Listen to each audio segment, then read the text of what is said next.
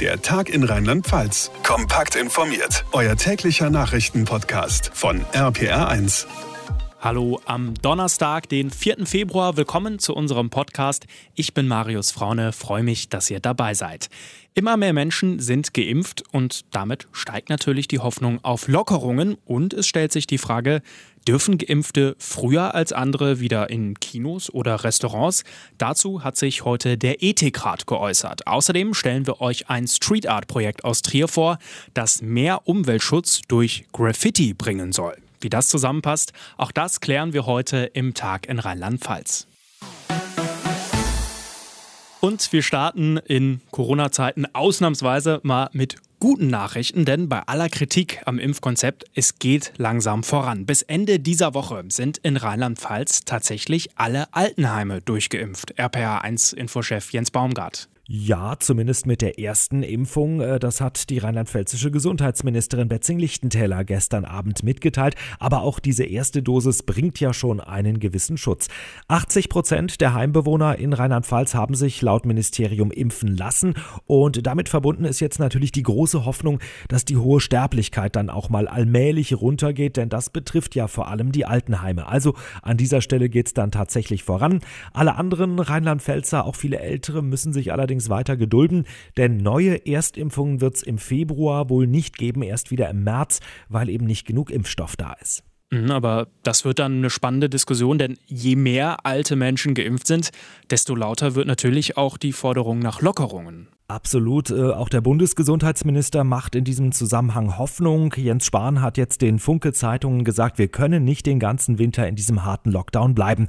Und da geht es einmal natürlich um die Altenheime, aber auch um die Infektionszahlen, denn die sinken weiter und irgendwann wird es natürlich immer schwerer, diese harten Maßnahmen dann weiter zu begründen. Heute meldet das Robert Koch Institut 14.200 neue Fälle. Vor einer Woche waren es über 3.000 mehr.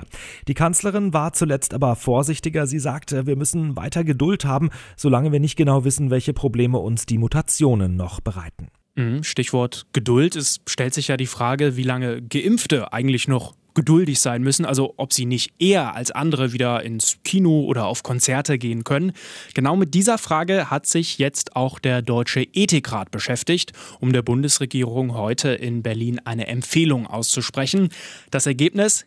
Nein, sollen sie nicht. Eine vorherige individuelle Rücknahme von Einschränkungen nur für Geimpfte wäre nicht richtig, hieß es. RPA1-Reporter Thomas Stüber, der Deutsche Ethikrat, hat also eigentlich nur noch mal bekräftigt, was nach den Bund-Länder-Beratungen sowieso schon gesagt wurde, oder? Ja, genau. Kanzlerin Merkel hatte ja damals schon gesagt, dass erst die Frage nach der Ansteckungsgefahr bei Geimpften geklärt werden müsste. Und ähnlich formulierte es auch die Vorsitzende des Deutschen Ethikrates, Professor Dr. Alena Büchs. Es sei notwendig zu wissen, in welchem Ausmaß Covid-19-Schutzimpfungen den Ausbruch bzw. den schweren oder tödlichen Verlauf von Covid-19 und die Übertragung des SARS-CoV-2-Erregers hinreichend sicher und wirksam unterdrücken. Solange das nicht geklärt sei, werde gemeinsam und gerecht gelockert. Mhm. Gibt es auch Ausnahmen? Ja, die gibt es in Heimen für Senioren, Behinderte und chronisch Kranke. Da war ja im Vorfeld auch viel kritisiert worden, dass die Menschen in Isolation leben müssten. Gemeinsame Mahlzeiten sollten dann aber wieder möglich sein. Jetzt hatten aber ja schon Eventanbieter im Vorfeld angekündigt, Impfpässe für Veranstaltungen auslesen zu wollen. Ja, richtig. Und grundsätzlich hätten die privaten Anbieter auch Vertragsfreiheit. Veranstalter könnten das theoretisch so machen. Wenn es aber um die gleichberechtigte Teilhabe am Leben gehe, dann sollte es keine Ungleichbehandlung geben, so die Empfehlung. Denn die Regel könnte ja auch lauten, Impfpass oder einen negativen Test vorlegen. Das wäre eine Alternative und so würden alle die gleichen Chancen bekommen. Denn Jüngere hätten ja theoretisch das Nachsehen, weil sie einfach noch nicht geimpft werden konnten. Mhm, kommen wir zum Schluss noch zum Sport. Auch da gab es ja eine Empfehlung des Deutschen Ethikrats. Ja, und die lautet keine bevorzugte Impfung von Profisportlern, die an den Olympischen Spielen oder an den internationalen Turnieren teilnehmen. Das sei nicht vertretbar, hieß es. Und das ergibt ja auch schon Sinn, denn Profisportler haben im Vergleich zu der Hochrisikogruppe ein deutlich geringeres Risiko. Also im Großen und Ganzen soll es keine Vorteile für Geimpfte geben. Das sagt der Deutsche Ethikrat. Vielen Dank für die Infos, Thomas Stüber. Rund um die Uhr sprechen wir über Corona. Ja, auch wir hier bei RPR1 und natürlich auch in diesem Podcast. Andere Krankheiten, die rücken da schnell in den Hintergrund, so auch Krebs. Heute am Weltkrebstag will das Tumorzentrum in Rheinland-Pfalz mit Sitz in Mainz auf sein Beratungsprogramm aufmerksam machen. Am Telefon ist Beraterin Dorothee Remini. Frau Remeni, ähm, gerade jetzt in der Corona-Pandemie kann ich mir vorstellen, da fehlen ja auch die Möglichkeiten, sich vom Alltag mit der Krankheit abzulenken. Ne? Ja, viele hilfreiche Bewältigungsstrategien, auf die man sonst zurückgreifen kann, sind eben im Moment ähm, nur eingeschränkt möglich, wie zum Beispiel soziale Aktivitäten, sich mit Freunden treffen, den Hobbys nachgehen oder eben auch kulturelle Veranstaltungen besuchen. Haben Sie denn das Gefühl, dass Krebs gerade jetzt in der Corona-Pandemie in Vergessenheit gerät?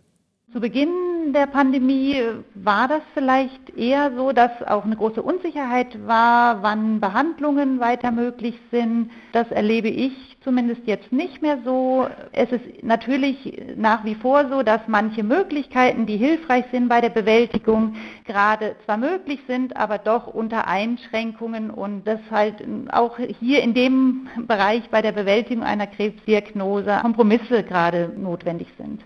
Dorothee Remeni vom Tumorzentrum in Rheinland-Pfalz. Vielen Dank für das Gespräch. Mehr zum Weltkrebstag und das Beratungsangebot für Betroffene und Angehörige gibt es auf tuz-rlp.de.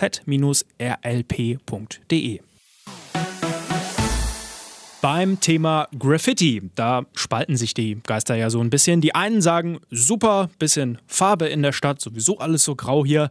Die anderen, die äh, sehen das eher als Schmiererei, sagen, oh, was soll das? In Trier könnt ihr jetzt bald Wandmalereien an Häusern finden, die nicht nur schön aussehen, sondern auch gut für die Umwelt sind.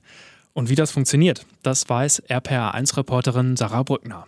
Adrian Schneider und Beatrice Donat aus Trier starten hier nämlich ihr Projekt Bunte Luft mit Kunst gegen Luftverschmutzung. Beatrice erklärt, wie es geht. Der Plan ist eben, dass wir in Trier eine Fassade oder eben Wandfläche finden und die mit Hilfe von lokalen Künstlern gestalten. Mit dieser besonderen Farbe der fotokatalytischen wird es dann auch etwas zur Luftverbesserung in der Stadt beitragen können. Die speziellen fotokatalytischen Farben sind ein gutes Stück teurer als normale Wandfarbe, binden aber Schadstoffe aus der Luft und machen sie unschädlich.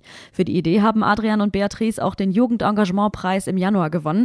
Und auch sonst gibt es jede Menge gutes Feedback, sagt Adrian. Wir haben die Tage sogar noch ein äh, Schreiben vom Oberbürgermeister Leibe persönlich erhalten. Und das zeigt uns natürlich, dass da ganz, ganz viel Rückhalt hier in Trier ist. Und deswegen freuen wir uns einfach, so viele Leute wie möglich reinzuholen hoffentlich relativ bald jemanden zu finden, der uns eben eine Fläche zur Verfügung stellt, dass dann was Buntes, Neues für Trier in Trier von Trierern hier entsteht. Und wenn eure Hauswand auch dringend mal Farbe braucht, könnt ihr euch jetzt bei bunte-luft.info melden und vielleicht schon bald mithelfen, die Luft in Trier ein kleines bisschen sauberer zu machen. Danke, RPR1-Reporterin Sarah Brückner nach Trier. Und das war's für heute mit unserem Podcast. Das war der Tag in Rheinland-Pfalz. Wenn es euch gefallen hat, freue ich mich, wenn ihr den Podcast abonniert in eurer App oder einfach euren Freunden und Verwandten davon erzählt. Ich bin Marius Fraune. Vielen Dank fürs Einschalten. Bleibt gesund. Der Tag in Rheinland-Pfalz, auch als Podcast und auf rpr1.de. Jetzt abonnieren.